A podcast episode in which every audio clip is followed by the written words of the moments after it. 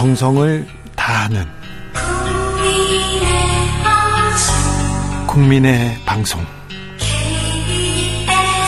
KBS 주진우 라이브. 그냥 그렇다고요.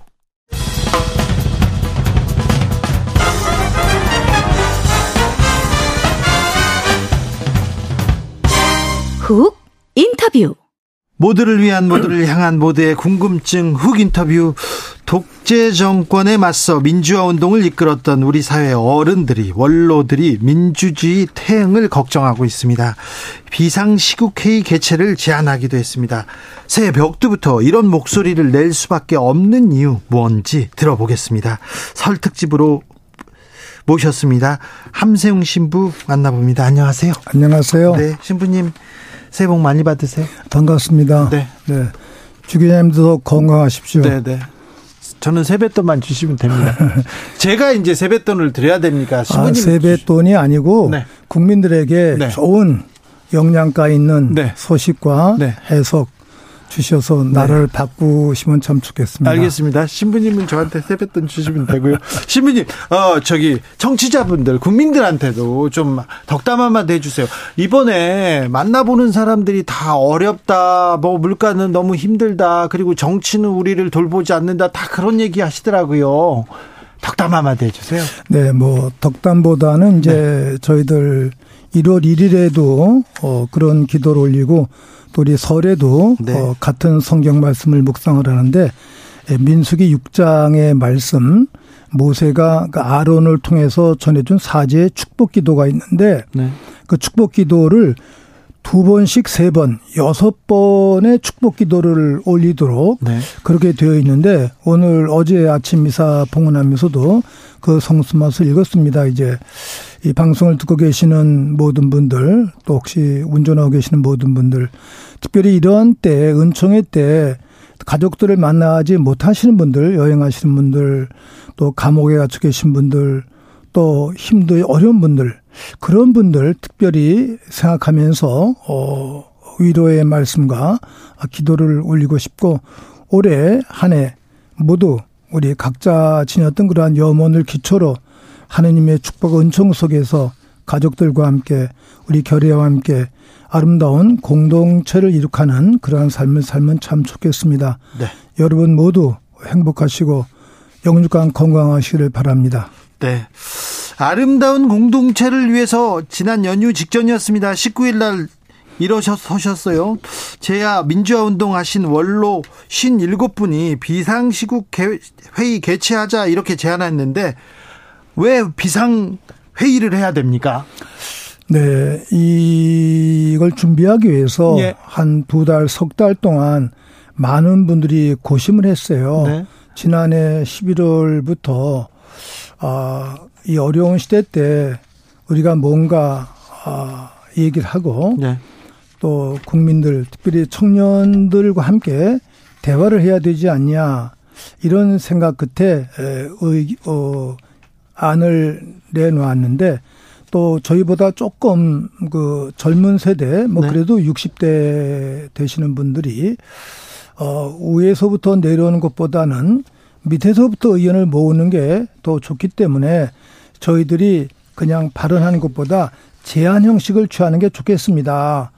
제안을 하면 그 제안을 기초로 전국 방방곡곡에서 네. 그래서 2023년 3월 1일을 계기로 네. 1919년 3일 독립선언 했던 그 열정을 가지고 우리 시대를 바꾸도록 그리고 이 검찰의 그러한 폭주 또 특히 일부 어 정말 불의한 그 검찰들의 그 독단적인 행동에 쐐기를 받고 네. 이 정권을 꾸짖고 네. 그리고 특별히 이제 또 남북 긴장 관계 있지 않습니까? 예. 어떠한 경우에든지 네. 전쟁을 해서는 안 된다. 네. 평화 길로 나가야 된다. 예. 이런 내용들을 또 저희들이 제안을 했고 네. 그것도 나가서 우리가 마침 1953년 그 정전 협정 70년을 맞는 해거든요. 아직도 예. 남북 관계는 정전 상태에 있는 거예요. 예. 이거를 평화 의 상태로 평화협정으로 바꿔야 된다. 이런 내용들을 우리가 아, 제안하면서 특별히 이 청년 세대 젊은 세들이 함께 할 수 있는 그런 여백을 만들었습니다. 이제 네. 뭐 기간은 길지 않습니다만 한달한 20일 동안 저희들이 노력하고 호소해서 3월 1일에 1919년의 그 열정을 지원하면서 아름다운 민족 공동체 남북 평화 공동체를 지향해야 되겠다는 그러한 선언을 네. 제안하게 되었죠. 검찰 독재 그리고 전쟁의 위기가 심각한 위기라고 보시는 거죠? 그렇죠. 네. 그 사실 어떤 때 그 뭐 정부 관계자들 또는 대통령의 그 발언을 듣노라면 네. 아 좀 불안하기도 하고 네. 조금 걱정돼요. 네, 걱정돼요. 무섭고요. 우리가 말이라는 게 상당히 중요하지 않습니까? 예? 말을 잘하면 축복이 되는 건데 네. 말을 잘못하면 저주가 되는 거예요. 예? 또 그게 전쟁의 빌미가 되는 것이죠, 이제. 예? 그래서 어떠한 말을 하든지 남북의 평화 증진과 평화를 지향하는 그러한 발표가 있었으면 참 좋겠습니다, 이제. 예? 다소 뭐 북한의 그 행업과 언행이 우리들에게 부적절하고 또 불편하다 하더라도 다시 그들을 설득시킬 수 있는 예. 그러한 온화한 언행으로 우리가 어이 이 남북의 그 대화의 국면을 이끌어야 되지 않을까 이런 생각을 하는 것이죠. 온화한 언어, 온화한 대화가 아니라요. 어, 더 세게, 더 강하게 밀어붙여야 된다고 얘기합니다. 대통령은 우리가 공격당하면 100배, 1000배로 때릴 수 있는 응징 보복 능력 구축해야 된다. 그리고 우리가 자체 핵 보유할 수도 있다. 이렇게까지 나갔어요. 전쟁이라는 단어도 막 쓰고요. 그게 어느 심리학자가 이제 그런 말씀을 두고 저한테 이렇게 해석을 해 주셨는데 네. 예, 비유가 조금 적절치는 않겠습니다만 그 동물의 세계를 볼 때 우리가 가장 친근한 개의 경우에도 개가 요란하게 짖는다는 것은 네. 그거는 내면적인 겁이 있는 거예요. 예. 사실은 무서운 개는 짖질 않습니다, 이제. 근데 지금 이 정치적인 모든 언행은 그냥 지저대는 그러한 그 건반은 개의 그런 모습이 아니냐 이렇게 어느 이제 심리 평론가가 해석을 하신 거 제가 들었는데 제가 그 말을 귀담아 들으면서 우리 특별히 정치인들 예. 책임진 분들이 국민들에게 안정을 주는 평화를 주는 네. 남북의 대화를 증진시킬 수 있는 그러한 그 언행을 했으면 참 좋겠다라고 예. 저도 말씀드리고 호소하고 싶은 거죠. 예. 2814님께서 새해는 제발 기쁨, 희망이라는 단어가 일상이 됐으면 좋겠습니다. 얘기하시고요. 조성자님은 혐오의 시대입니다. 함세웅 신부님 이 시대를 올바른 길로 이끌어 주세요. 얘기합니다. 얼마 전에 국정원이 국가보안법 관련해서 민주노총 이렇게 압수수색하는 장면 봤는데 어떤 생각 드시나요? 아, 정말 시대 착오적이죠. 그야말로 옛날 방법을 가지고 그 국정원이라는 그 뿌리가 중앙정보부, 예. 안기부 그러면서 여기까지 왔는데 네. 물론 뭐 긍정적인 일도 많이 했습니다만 네. 또 아주 크게 나쁜 일은 간첩을 조작을 했거든요. 아니 간첩을 잡긴 잡아야죠. 네. 그런데 간첩을 조작하면 안 네, 되는데. 조작을 하고 또 무고한 사람들을 네. 간첩으로 만들고 네. 그래서 그것이 그 후에 진실화해위원을 통해서 네. 국가를 통해서 법원을 통해서 무죄가 확정된 분들이 수십 명, 수백 명에 이르고 있습니다. 이제 그리고 그들에게 국가 보상금을 또 줬죠. 우리가 줬거든요. 네. 그거를 국가 정보원 그 수사관들, 검찰들, 경찰들이 책임을 져야 돼요. 그런데요, 이 국정원이 이번에는 간첩이라고 이렇게 수사하는 건데요. 예. 네. 아예 간첩 아니죠. 아니에요. 그냥 소리만 요란한 거예요. 그 사람들의 그 사고 자체가 너무 경직되어서 예. 좀안 됐어요. 그렇습니까? 예, 시대착오적인 그런 방법을 아직도 하는구나. 중앙정보부에서도 신부님 몇 번 잡아갔잖아요. 예. 많이 잡아갔잖아요. 아, 자, 저요? 예. 전 잡아가지 않고 제 발로 그냥 걸어갔어요. 알겠어요. 네. 그런데 그때도 간첩이라고 했습니까? 신부님한테. 저한테요? 네. 저한테는 간첩이라고는 안 그랬어요. 그러면 간첩 신부. 간첩을 도와주는 사람. 아, 그래요? 근데 괜찮으셨죠? 예, 예. 네. 예. 어, 자, 윤석열 정부가 계속해서 법과 원칙, 법과 원칙 계속 얘기하는데 그 윤석열 정부가 외치는 법과 원칙은 어떻게 보이십니까, 신부님한테는? 아, 그냥 공부 못하는 학생이 네. 그냥 교과서만 이렇게 계속 가지고 있고 외우는 것 같아요. 성경 말씀을 비유하자면 네. 실천이 없는 사람에게 예수님께서 나더러 하느님께 나더러 하느님 하느님 또는 주님 주님 한다고 다 하늘나라에 들어가는 것이 아니다. 하느님의 말씀을 듣고 실천하는 사람이라야 들어간다. 이러셨거든요. 예. 그러면 법, 법, 이것이나 법 이전에 법을 말하기 전에 법을 지키고 준수하는 그러한 모범인이 돼야 되는데 네. 오늘날 물론 훌륭한 법조인들 많이 계시지만 그동안의 검찰의 흑역사 예.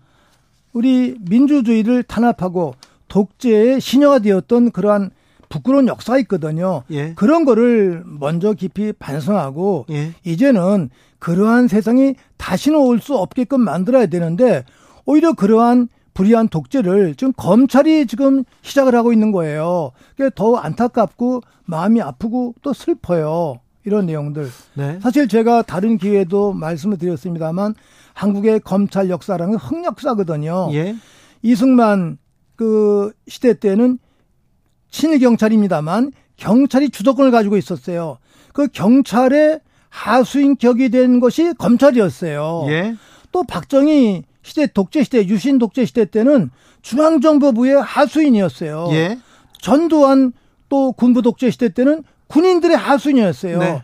87년 6월 항쟁 이후에 우리 청년 학생 시민들 노동자와 농민의 힘으로서 민주주의를 이룩하고 헌법을 바꾸면서 비로소 검찰권을 가지게 되었는데 그 검찰의 독립권은 우리 시민, 국민, 청년들이 찾아다 준 것이었거든요. 예. 그럼 그 기본 정신을 따라야 되는데 그렇게 얻은 그 검찰의 자율권을 이 검찰이 검찰권을 남용하면서 오히려 국민들을 지누르고 있는 거예요. 예. 이건 사실은 모순이죠. 너무 슬퍼요. 가슴이 아픕니다. 근, 검찰 개혁을 지난 정부에서도 그렇고 10여 년 동안 검찰 개혁하라. 검찰의 그 검찰의 힘을 이렇게 분산시켜야 된다. 이런 목소리는 계속 있었는데 검찰이 더 힘이 세졌어요. 네, 그 부분은 이제 뭐 지난 문재인 대통령 시절의 정권의 담당자들이 조금 뭐 미흡했다 그럴까? 검찰의 실체를 잘 몰랐어요. 네. 그 검찰 안에 있는 정말 의로운 검찰들 많이 계시잖아요. 네. 그 의로운 검찰들에게 더 힘을 실어주면서 분명하게 길을 갔어야 되는데 그 길을 선택하지 못했던 점. 그래서 오히려 어설프게 개혁을 시작했기 때문에 반작용으로 불의한 또 부정직한 부패한 그 검찰들이 다시 이 앞장서면서 이 검찰의 문화를 흐려놓고 있습니다. 네. 대단히 슬프고 안타깝습니다. 0645님께서 함세웅 신부님 오늘 말씀 너무 지당하십니다. 3.1절에 저도 참석해서 지금 잘못되어 가고 있는 정치를 바꾸고 싶습니다. 얘기하시는데요. 8672님 그런데요. 우리 시대 원로께서 봉화를 피워 올렸는데 넓게 확산시켜야 할 바람인 언론들이 침묵하니 이를 어쩝니까? 얘기합니다. 네, 자, 그것도 슬픈 일이죠. 뭐 정부의 묘, 아, 기기 묘묘한 언론 탄압이 있긴 합니다만 또 언론 스스로 앞장서서 부역하는 그러한 경우도 있고 또 뭐 제가 특정 신문사 이름을 대 공용 방송에 대면 좀 곤란하겠습니다만 그러한 식의 에, 불이한 부정직한 언론 정권들이 다 알고 있지 않습니까? 이제 네. 그런 신문들을 사실 우리가 이겨내야 되는데 그런 신문의 그 뿌리는 일제시대 때는 천황을 위해서 일본 왕을 위해서 만세를 불었던 그러한 신문이었고 독재시대 때는 이승만 또는 전두환, 네. 노태우를 예찬했던 그러한 신문들이었어요. 네. 이제는 시대의 지표를 깨달으면서 그 신문의 본질을 깨닫고 신문을 능가하는 우리 시민의 시민 또는 우리들 인터넷 신문 여러 가지 우리들의 새로운 언론의 방법으로서 그걸 우리가 누르고 이겨내고 더 큰 정직한 신문을 만들면 되겠죠. 지금 그러한 과정이라고 생각을 합니다, 이제. 그런데 그 친일 신문이 독재 부역하던 신문이 군부에 이렇게 앞잡이 노릇을 하던 신문이 더 힘이 세지고 있는데 이걸 어떻게 봐야 됩니까? 네, 잠깐 세지지만 그거는 이제 사실 하강기를 할 때는 확 떨어지게 돼 있죠. 그 우리도 성서에서 보면은 네. 잠시 악마나 마귀가 상승하는 것 같아요. 예. 그 상승하는 그 속도보다 더 빠르게 확 밑으로 추락해버리게 되어 있습니다. 네. 그게 정의의 심판, 하느님의 심판이 되겠죠, 이제. 네. 그러한 종말론적인 희망을 가지고 네. 저희들이 살고 있습니다. 알겠습니다. 정코스모스님께서 신부님 또 잡혀갈까 걱정입니다. 저도 걱정돼 죽겠어요. 음, 신부님, 음, 정부의 언론 탄압 얘기도 조금 하셨는데 정부가 좀 언론에 영향을 좀 미칩니까? 아, 미치는 정도가 아니죠. 뭐 이제 우리가 봤잖아요. 네. 요즘에 참 박지원 원장님을 한번 만났더니 그분이 방송 나갈 수가 없다는 거예요. 저 한나라당 무슨 무슨 국민의힘에서 네. 각 언론사에 전화를 걸어가지고 자기 초청하는 언론사가 아주 극소수라고 얘기를 하더라고요. 근데 그렇게 하면 안 되는 거죠, 이제. 그런 음. 측면도 조금 있지요. 네. 수 있습니다. 자, 자, 이 시대를 어떻게 바꿀지, 어떻게 바꿀지 고민하고 있습니다. 함세웅 신부님과 고민하고 있습니다. 그런데요, 정치가, 정치가 국민들한테 희망을 못 주는 것 같아요. 이거는 어떻게 해야 됩니까? 제 생각에는 예. 어, 저희들의 탓도 있죠. 네. 우리 저는 그렇게 생각을 해요. 정치라는 것은 우리들 국민과 시민들 수준의 반영이다. 네.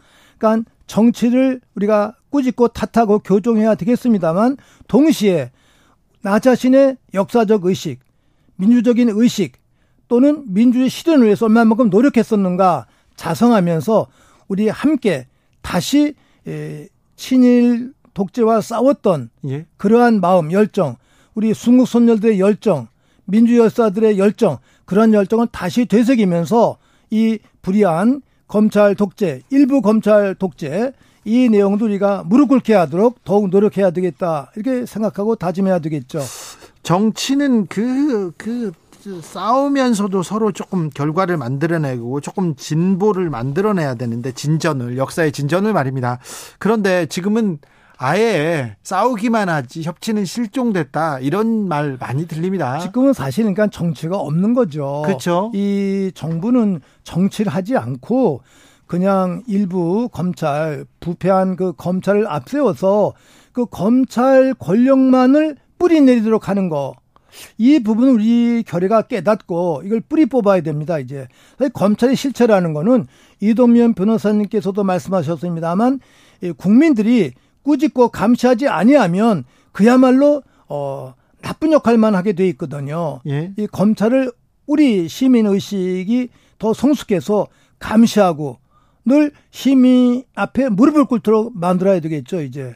아주 너무 오만불손해요. 그렇습니까? 네네. 정부 여당이 오만불손. 네, 검찰. 검찰이요? 특별히. 특별히요? 네. 검찰이요? 대통령은 야당 대표를 만나야죠. 만나서 아, 얘기를 물론이죠. 하죠. 그거는 아주 의무입니다. 이제 의무인데 그분들 저도 말씀을 들어보면은 그냥 막 확정되지 않은 상황에서 막 범죄인 시하면서 네. 뭐 야당 대표가 뭐 무슨 죄가 있다 이러면서 안 만나는데 설령 죄가 있다 하더라도 야당 대표예요. 그럼 만나야죠. 대화를 해야죠. 민주주의인데. 네. 근데 그렇게 국민들을 현혹하고 속이고 있어요. 곧 사법 처리될 사람이다. 이 사람을 만나는 건 곤란하다. 이렇게 국민의힘과 대통령 주변에서는 그냥 말을 네, 그렇게 얘기하는데 그 자체가 사실은 위법한 언행이죠. 민주주의 사회에서 그렇게 정치인이 말하면 안 되는 거죠, 이제. 그렇게 말하면 안 됩니까? 안 되죠. 네. 아니, 사법부의 판단도 내리기 전에 어떻게 정치인 사전적으로 그렇게 단언을 해놔요? 그렇죠. 네. 국민의힘 전당대회는 어떻게 보고 계세요? 어, 저 크게 그렇게 관심이 없었어요. 네. 그런데 나경원 전 의원 사방에서 비판하고 그러니까 관심이 좀 생겼죠. 저는 별로 그래. 관심이 없어요. 그냥 네. 그분들의 놀이니까 이제 놀이. 네, 그런가 네. 보다 그러고 있습니다. 이제. 네. 어, 민주당은 어떻게 하고 있는 것 같습니다. 아, 민주당 참 딱해요. 이분들이 어? 좀 네. 정신을 차려야 되는데 네. 정신을 못 차리고 우리 한국의 그 이승만 때부터 야당 역사를 보면 네. 그 다수당이 된 적이 별로 없었습니다만 예? 소수당이었을 때 비록 거기서 3, 40대 이른바 건강한 소장파 민족의식과 역사의식을 가진 소장파 의원들이 계셨어요. 예? 살아있는 목소리가 늘 있었는데 지금은 분파적인 거 외에는 그런 목소리가 안 들리는 거예요. 그 가슴이 아파요. 예? 그러니까 저는 호소하는 것이 어쨌든지 에, 민주당 의원들 170명, 80명의 국회의원들이 한 목소리로 또 이 검찰 독재에 맞서서 시민들의 뜻을 대변하는 그래서 이 아름다운 정치 공동체 지평과 기반을 만들어야 된다. 이런 시대적 소명을 깨닫으면 참 좋겠어요. 네. 특히 지난번 대통령 선거 결과 0.73%로 패배했었는데 네. 0.73%의 그 패배된 원인에 대한 아주 가슴 깊은 성찰이 있어야 되는데 네. 그런 성찰이 없는 거예요. 예, 예. 그러니까 자기들 많은 분들이 말씀하시는데 기자분들께서 국회의원들은 그저 정권에는 관심이 없고 네. 자기들 국회의원 되는 것만 관심이 있다는 거예요. 그런 측면도 있죠. 그런 그 동물적인 욕심을 가지고는 안 되고 네. 내가 국회의원이 안 된다 하더라도 국가 공동체를 위해서 민족 공동체를 위해서 민주주의 신을 해서내 몸을 던지겠다라는 그러한 초심을 다시 찾으셨으면 참 좋겠습니다. 민주당 국회의원 여러분들께 호소합니다. 열정을 가지고 이 불의한 검찰 독재에 맞서 싸우시고 행동하고 일치가 되십시오. 하나가 되십시오. 네. 그런데요, 그 시민들은요, 국민들은 아, 우리가 시민 우리가 온몸으로 그리고 촛불로 우리가 마음을 마음을 모아서 한번 잘 해보라고 민주당을 밀어주기도 하고 지지하기도 했는데 좀 마음이 상하신 것 같아요 지금. 아 그렇죠. 저도 그랬어요. 저도 그런데 또 그렇게만 해가지고 안 되니까 그게 우리 시대의 한계, 또 민주당 정치인들의 한계, 또는 전 정권의 한계, 나가서 우리 시민 국민들의 한계인 것 같아요. 저도 그 중에 하나이기 때문에 그럼에도 불구하고 꾸짖 때 바로 그분들이 다시 일어설 수 있도록 네. 용기를 주면서 책찍질 가면서 우리가 앞으로 손잡고 나가야 되겠다. 네. 이런 생각하면서 기도 올리고 있습니다. 알겠습니다. 꾸짖게, 꾸짖 때 앞으로 나아가라고 민주당한테는 얘기해 주고요. 네. 국민의힘한테는 어떤 얘기해 주시겠습니까? 국민의힘은 정말 역사 정신을 가졌으면 참 좋겠어요. 요새 특별히 한일 관계를 보면 네. 아 이게 에, 우리 선녀들께서 통곡하시겠다. 정말 일본의 하수인인지 모를 정도로 모든 정책이 펼쳐지고 있는 거예요. 이번에 강제징용에 네. 대한 그 보상 뭐 문제만 하더라도 네. 아니 그게 말이 됩니까? 그런 발상 자체 이게 아, 정말 그 친일에 뿌리를 둔 반민족적인 생각이구나. 우리가 아, 친일 잔재를 청소하지 못한 그, 어, 죄가를 지금 또 치르고 있구나. 이런 생각이 드는 거예요. 정말 아주 위험한 발상인데 네. 이 위험한 발상의 그 농도를 언론이 짚어주지 않고 있습니다. 예. 이거 언론의 큰 책임 함께 말씀드리고 싶어요. 김영성님께서 잘못을 보고도 아무 말 못하는 언론, 기자, 시민사회 침묵의 카르텔 제일 무섭습니다. 이렇게 얘기하는데 신부님 그래서 그런지 함세웅의 붓으로 쓰는 역사기도 현대사 책을 하나 이렇게 탁 내셨어요. 네, 잘 봤습니다. 네. 네. 현대사가 아니고 네. 기도입니다. 기도입니까? 역사 기도. 역사 기도입니까? 역사 기도는 네. 그 안병호 교수님께서 해석해 네. 주셨는데 역사 기도 어디서 그 단어를 찾으셨어요. 그래서 제가 시편 공부하면서 예. 여덟 가지 유형의 기도가 있는데 그 중에 역사 기도가 일곱 번째 조그맣 항목에 나와 있어요. 네. 거기서 제가 암시 받았습니다. 그랬더니 안병혁 교수님이 저한테 용기를 주시느라고 그러면 그거는 함세웅 신부님 당신의 창작입니다. 그러는 거예요. 예. 역사라는 것은 과거를 선조들을 모시고 하느님 앞에서 생각하면서 다시 종합을 하면 그게 역사 기도가 됩니다. 그럼 그 미래를 위한 길잡이가 되는 것이죠. 그래서 이 내용은 어떤 의미에서 한국판 우리들이 나가야 할 선조들이 제시한 길잡이다. 이렇게 네. 말씀드릴 수 있을 것 같아요. 네. 아, 감히 말씀드리겠습니다. 올해의 책으로, 네. 저는 함세웅의 붓으로 쓰는 역사 기도를 벌써 이제 선정했습니다. 네. 저는 책은 많이 읽지 않습니까? 맞습니다. 네. 그런데 너 어디 있느냐? 이 말이 저를 울리기도 하는데요. 그 옆에 심장을 찢어라. 심장 찢으면 죽어요, 신부님. 죽어이죠. 죽으라고요. 그러니까 회계라는 것은 네. 그런 죽을 각오를 하고 회계를 해야 된다. 네. 민주주의와 인권 회복이라는 것도 그냥 언어의 유의가 아니라 네. 목숨을 걸고 해라. 네. 이런 의미가 담겨져 있는 것이죠. 저 목숨 걸고 많이 했는데요, 신부님. 또 목, 해야 됩니까? 근데 주진우 기자님이 네. 목숨은 안 거신 것 같아요. 아주 열심히 하셨는데 네. 목숨을 안 거셨어요. 아니 그, 그, 더 해야 됩니까? 더 하셔야죠. 아니, 이제 좀 지치고 저도 좀 허리도 아니요, 지치면 안 돼요. 네. 지실 때가 바로 시작할 때입니다. 다시 시작하세요, 지금. 지금요? 네. 저는 많이 힘들어요, 지금. 아니에요. 네? 그때 그 힘든 거면 너무 쓰면은 네. 용기가 두 배, 세 배 납니다. 아니 힘든 거는 신부님이 하셔야 되는데 알겠습니다. 저도 하겠습니다. 아, 저도 잘 따라가겠습니다, 신부님. 신부님 감사한데요.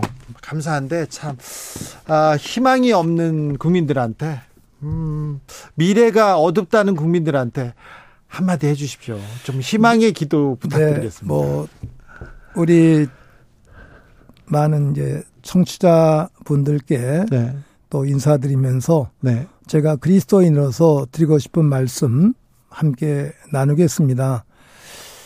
그 아우스피츠 수용소 어 히틀러 시대 때 그 절망의 그 수용소에 갇히셨던 분들 그렇겠죠. 그냥 벽을 그냥 피 묻은 글씨로 쓰면서 손으로 쓰니까 막 손에 피가 났어요. 피 묻은 글씨로 하느님 어디 계십니까? 이러고 피 묻은 글씨 썼는데 그 2차 대전이 끝난 다음에 신학자들이 그 유다인들의 아우성을 예. 신학적으로 해석을 했어요. 예.